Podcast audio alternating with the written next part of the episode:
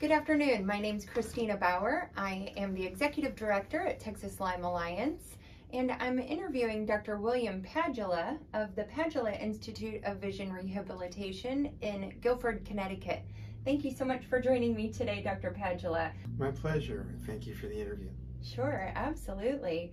A little bit about Dr. Padula. Uh, Dr. Padula is a graduate of Pennsylvania College of Optometry at Salus University in Health Sciences.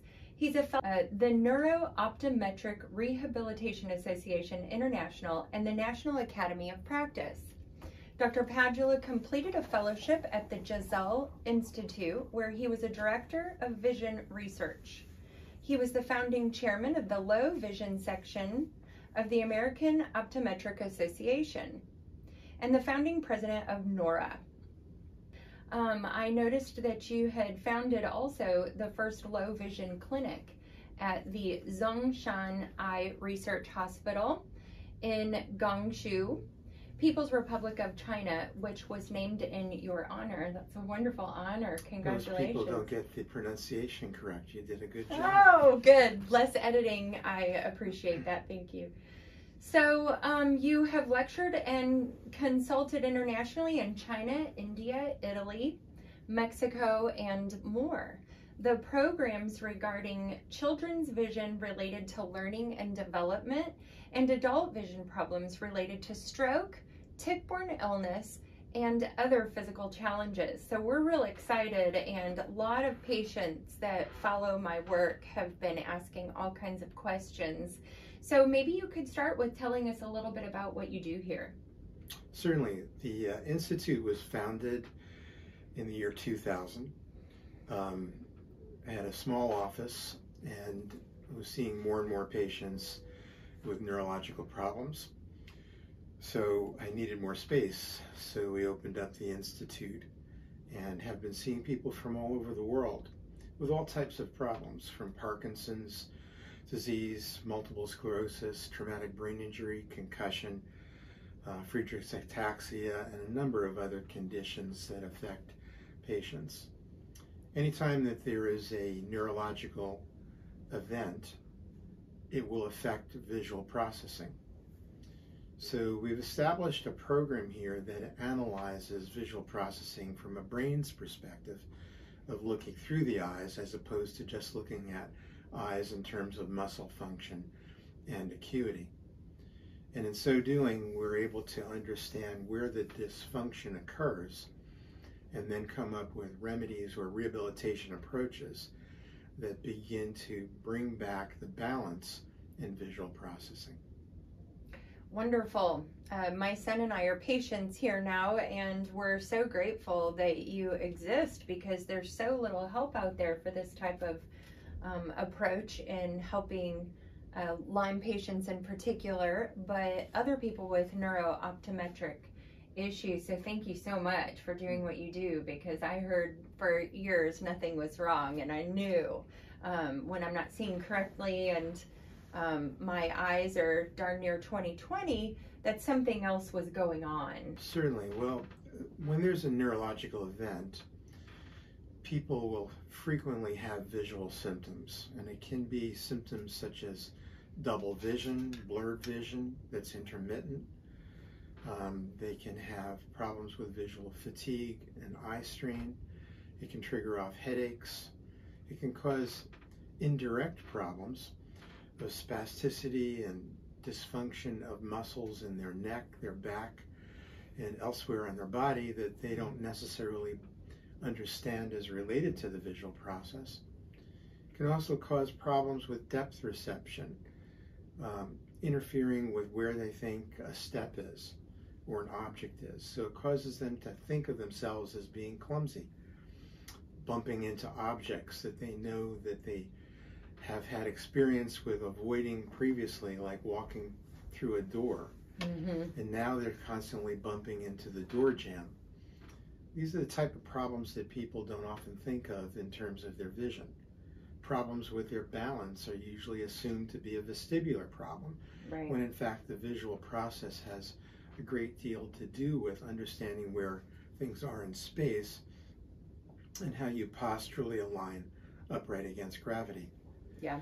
So we've adapted uh, our evaluation to understanding the visual process from a brain's perspective, as opposed to do two eyeballs just simply line up on a target, and uh, does a person have 20/20 acuity? Well, people can have 20/20 acuity, but still trip over the threshold of a door Yeah. or get in their car and bump into an object or hit a curb as they're driving out of a parking lot. So it's understanding the brain's perspective of space first, and then overlaying the ability of the person to have visual acuity on top of that. Wonderful. Um, that's a lot we could talk about there, but uh, a lot of our following with Texas Lyme Alliance is the result of a uh, newly discovered treatment for Lyme disease called disulfiram, or uh, the um, market name Antabuse. Um, how have you seen patients using disulfiram to treat Lyme disease help or maybe sometimes even hinder the eyes or brain processing and vision? Well, it is a wonder drug, and it has been used successfully by a number of practitioners in the United States and I believe elsewhere internationally. Yes. It seems to be making progress uh, where other drugs have been limited. The use of any drug to treat the condition of Lyme disease um, can be effective in treating the cause of attacking the spirochetes. The larger the kill factor in the spirochetes, Mhm. often the better the result of affecting the Lyme disease as a cause. But when Lyme or a tick-borne infection, as I prefer to discuss it, Right. um, when a tick-borne infection interferes with visual processing in the brain, it causes the visual process to become dysfunctional. In the chronic stage, what occurs is the visual process will then start to compensate. And once it starts to compensate, it creates habits. There are two visual processing systems. The one that we use to see with is the second visual processing system that we're all born with. So when you're looking at a person and you're trying to listen to what they're saying, or you're looking at your computer and trying to mm. identify letters to words to sentences to paragraphs and meaning and comprehension, that's the higher visual process related to higher perceptual functioning and cognitive functioning. It's the executive part of the visual process. Okay. The first visual process that we're born with is not that process. The first one we're born with is a spatial visual process that comes from the peripheral visual system, and it delivers, or delivers much of the information to a lower part of the brain, midbrain, to try to match up with information coming in from the muscles and the joints, trying to deliver to the brain information about what it feels like to be upright against gravity. Okay. This information is pre-programmed into the brain, into the frontal lobe, parietal lobe, and the occipital lobe before an image is ever seen. Okay. So, um, by the time you say that that's a pencil, your spatial visual process locked onto that as a vertical line and matched up with incoming information from proprioception, feed forwarded into the brain to pre-program the brain before you could say that's a pencil. That's how fast it is. Yeah. So when this portion of the visual process is compromised, it interferes with pre-programming. So think of this as a table, platform base. You know, when we sit down to dinner, Thanksgiving or Christmas dinner or whatever, and you put the food and the plates out on the table, who pushes back from the table and says, wait a minute, this is one heck of a table you've got under here. Yeah. We concentrate on all the details. The meal. But when we have a dysfunction to the platform base, Mm-hmm. it's kind of like sitting down at a table with three legs. Mm-hmm. And when that happens, the higher visual process tries to compensate and it takes over isolation on detail, Okay. which then becomes a compensation. So now, just because you have Lyme disease and you're treating with any medication, Yes. and you treat and you get a higher kill off rate on the tick borne infection, Yes. doesn't mean that you've reset the basis of how the person uses vision. Because of coping skills that you explained. Habits are kicked in through Yeah. compensation. So, what happens with many of our patients is that they go through treatment and maybe they get a clean slate from the blood testing, Mm-hmm. saying that now they're over the Lyme disease. They come back and saying, Why am I still having the symptoms? Okay. And that's because the visual process needs to be reset and rehabilitated. Okay. And that's what you do here. Uh, before I forget, can you remind people how to obtain this information and get in contact with you? Sure. Well, you can go to the, my website, which is padulainstitute.com, all one word, Padula Institute, P A D U L A. And it has quite a bit of information in there about vision, visual processing, and its dysfunction related to different types of neurological events, including tick borne infection. Um, understanding the basis around the visual process is really the key.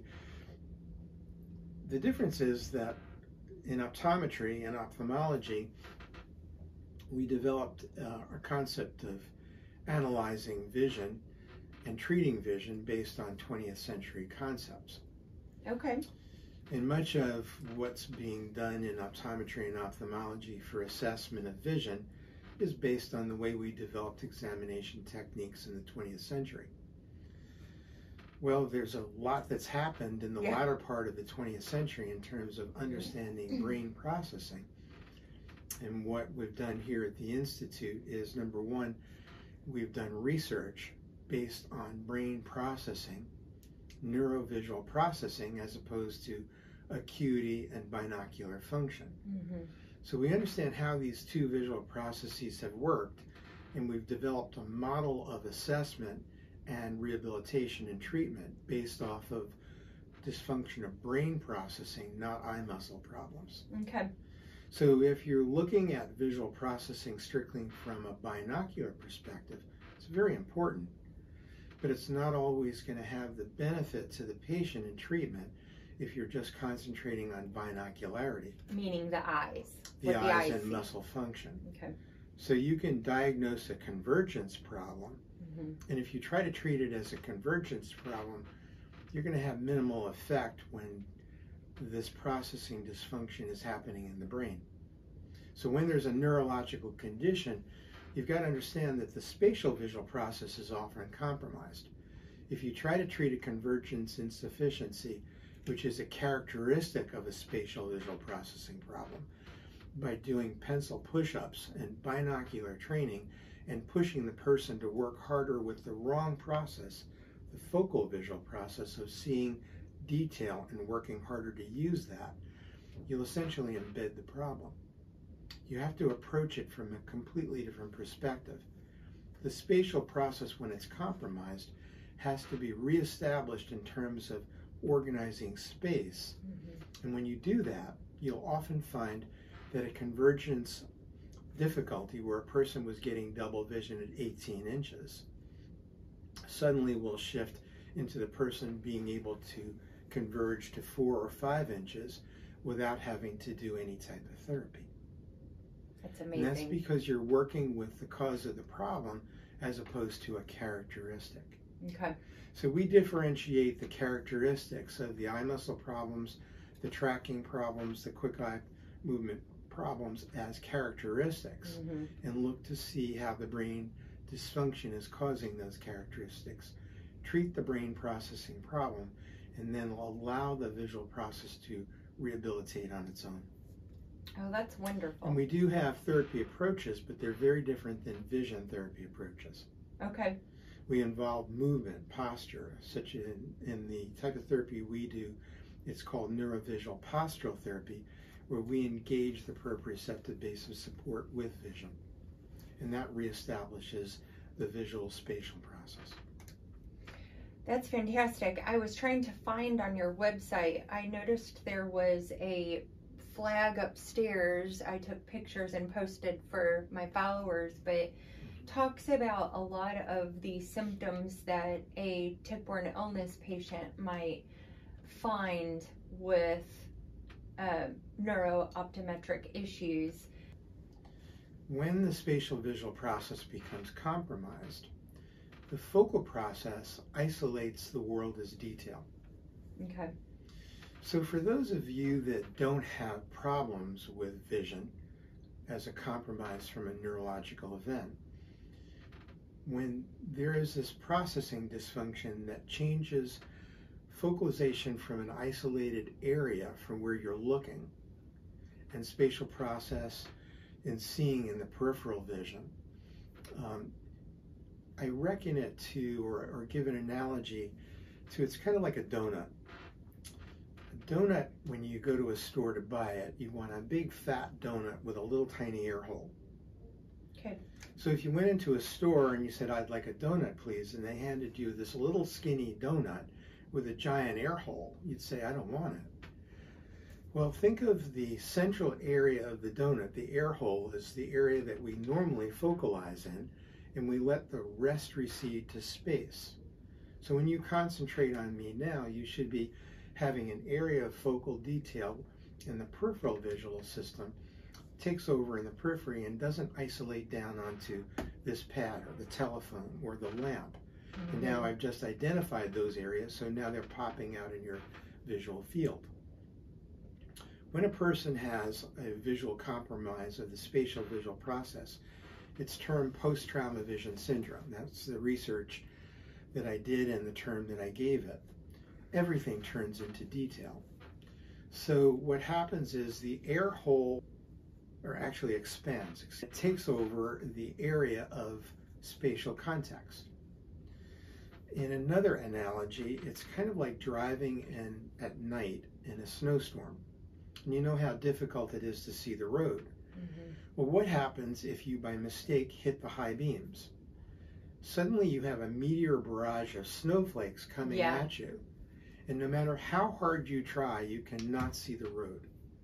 That's what it's like to be in post trauma vision syndrome for persons experiencing a spatial visual processing collapse. Mm-hmm. The world turns into detail. These patients are fine so long as they're sitting still and nothing else moves. Mm.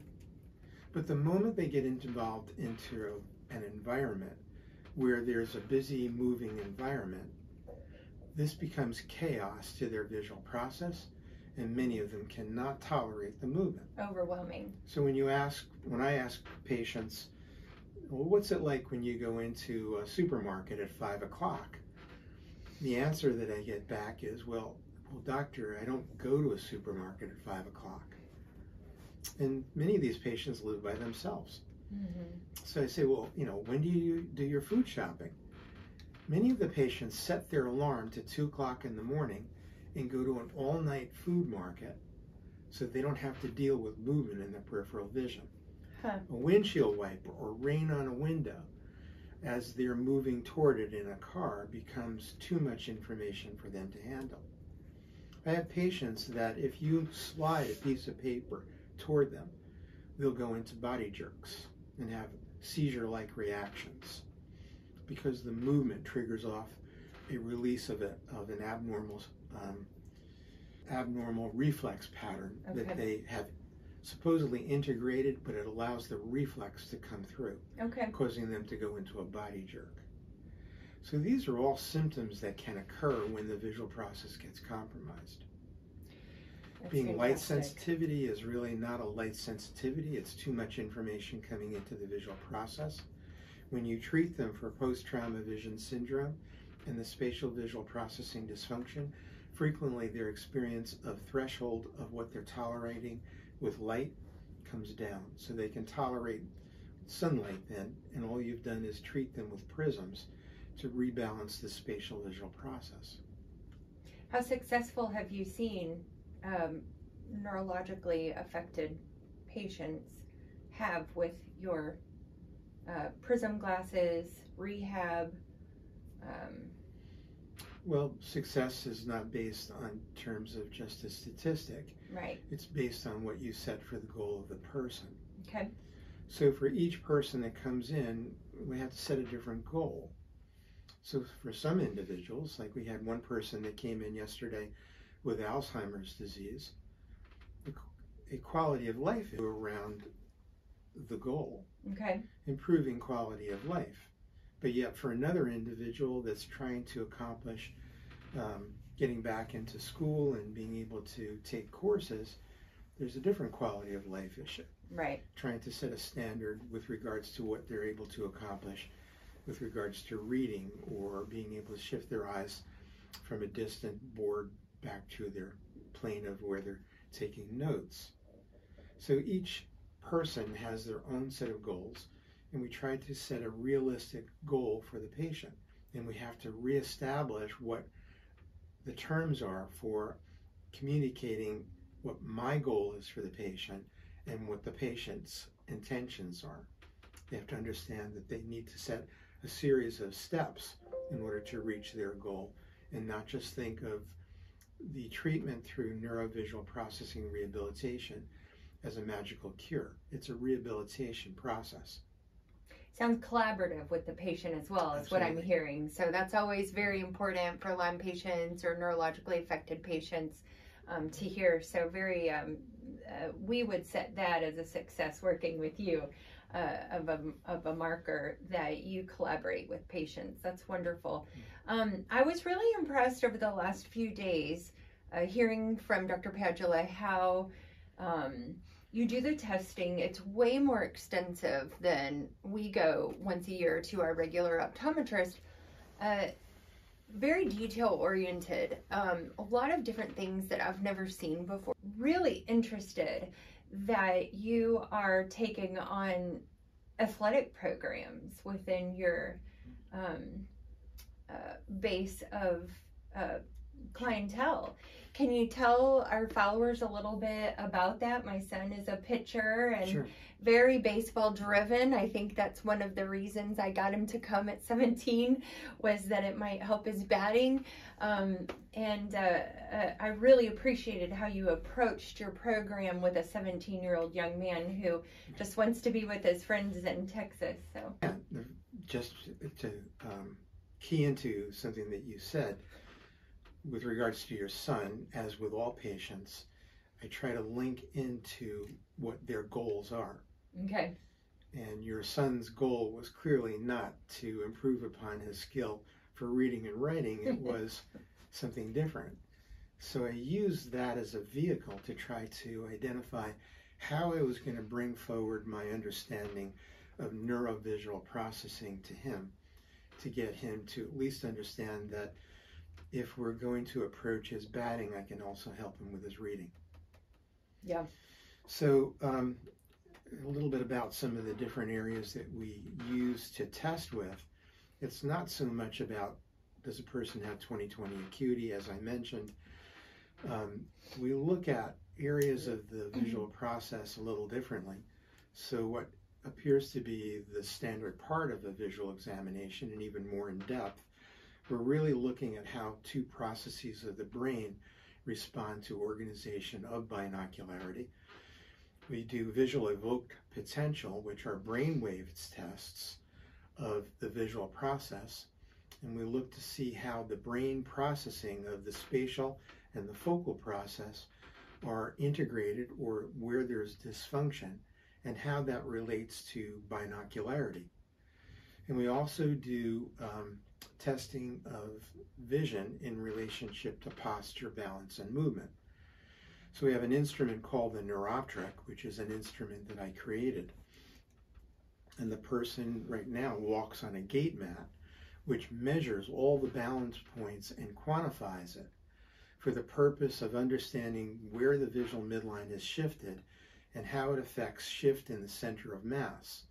The center of mass is a point just below the navel in the adult and a little bit higher for the child. And when you have equalization of gait imbalance and weight shift during ambulation, the center of mass stays in one position right between the two feet. When it's out of balance, it, it can be shifted by the visual midline, medial laterally or an anterior posterior. and it relates to abnormal shifts in posture that can affect balance and movement, object lo- localization, and can relate to depth perception. So we measure this on the gait mat, and then it tells us exactly how to utilize prisms to bring the midline and the center of mass back into a more centered realignment. Mm-hmm. And then we can measure the changes with the prisms and show immediate output from the prisms and show the benefit of how those prisms are utilized. Same thing with the visual evoked potential. Once we understand the neurovisual processing dysfunction from the, the evaluation, we can apply those prisms immediately and see changes in brainwave function, which bring the brain waves of the two visual process back into better balance. Mm-hmm. So we quantify everything in the examination. So most eye examinations are really not evidence based, but the neurooptometric or our neurovisual processing evaluation is all evidence based. We can show quantitative changes on visual evoked potentials as well as gait balance studies immediately. And then we utilize that information to make clinically based decisions on how we want to utilize those lens prisms and other rehabilitative techniques for the purpose of helping the person meet their short term goals and then their long term goals. Thank you. That's wonderful information. Um, today is our third day. My son Tucker and I here at Dr. Padula, so I'm real in, interested to hear at the end of today uh, how you are going to suggest that we change our rehab or our treatments. Do you ever see patients um, that clearly have a lot more um, infection or um, viruses to clear that at the end of your um, evaluation and examination do you say i think you need to keep seeing your lyme literate physician to uh, involve more treatment to where your vision can improve? Or do you see where you can help improve vision while someone still remains very sick with any kind of concussion or tick-borne illness Absolutely. I I just wanted to finish up on your previous question, which I don't think I completely answered. okay And you had asked a little bit about the athletics. And yeah okay once you understand neurovisual processing okay as an organization in the brain, you can apply it to anything. Yeah. You can apply it to flying a plane. Uh, you can apply it to acrobatics and gymnastics. You can apply it to hitting a baseball, um, being aware on a soccer field, Mhm. how to develop timing in relationship to throwing a football or catching it or being aware of which players are open downfield.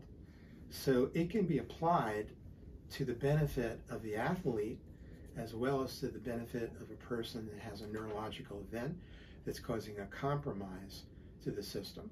So whether it's rehabilitation for a person with a, a neurological event or enhancing visual skills for an athlete, it can be applied in many different areas. And that's what we do here. Now, getting uh, back to what you just asked, from the very start of the evaluation, we're probing not just the neurovisual process, but its relationship on neurology, brain function, and systemic function.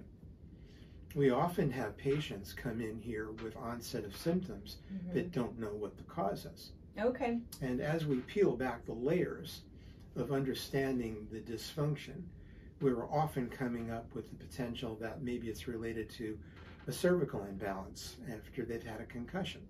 And no one's paid any attention to a cervical problem. Mhm. And we'll make a referral out to specific individuals that know how to analyze that.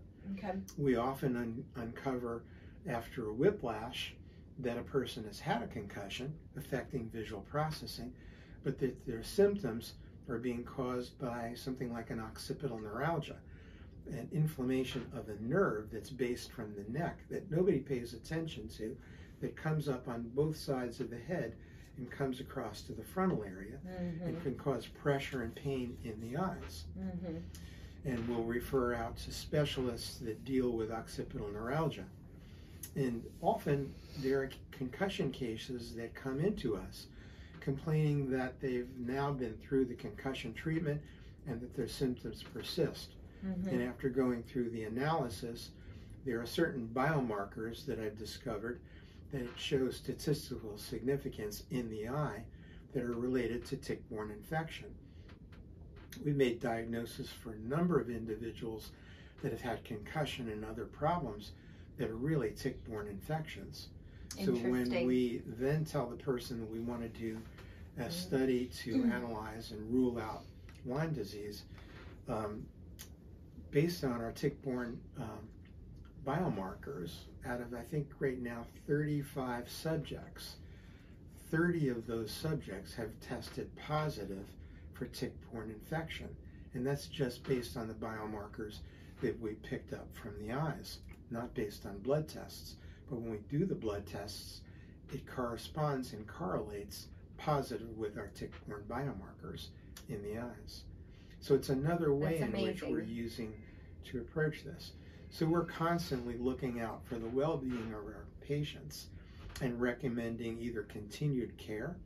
We sometimes refer back to the treating physician of a Lyme disease after the doctor has released them because we'll see signs on the biomarkers that suddenly trigger off increased symptoms and we then send the person back for further evaluation and potential treatment.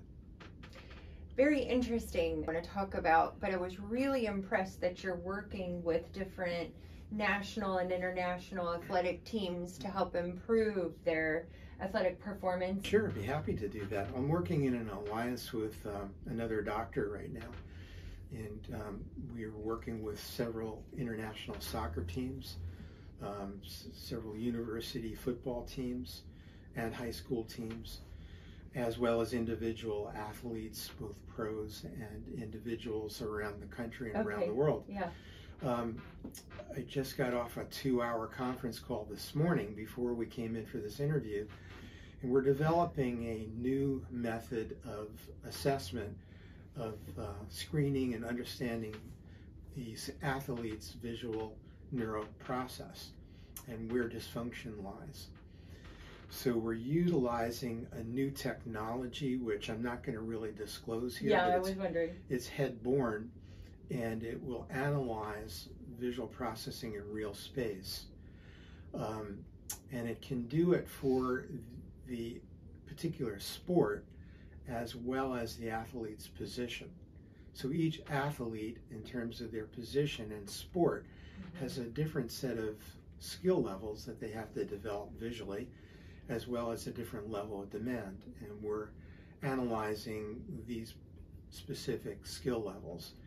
Um, that's looking very encouraging at this point, and hopefully this will be out at some time in the very near future.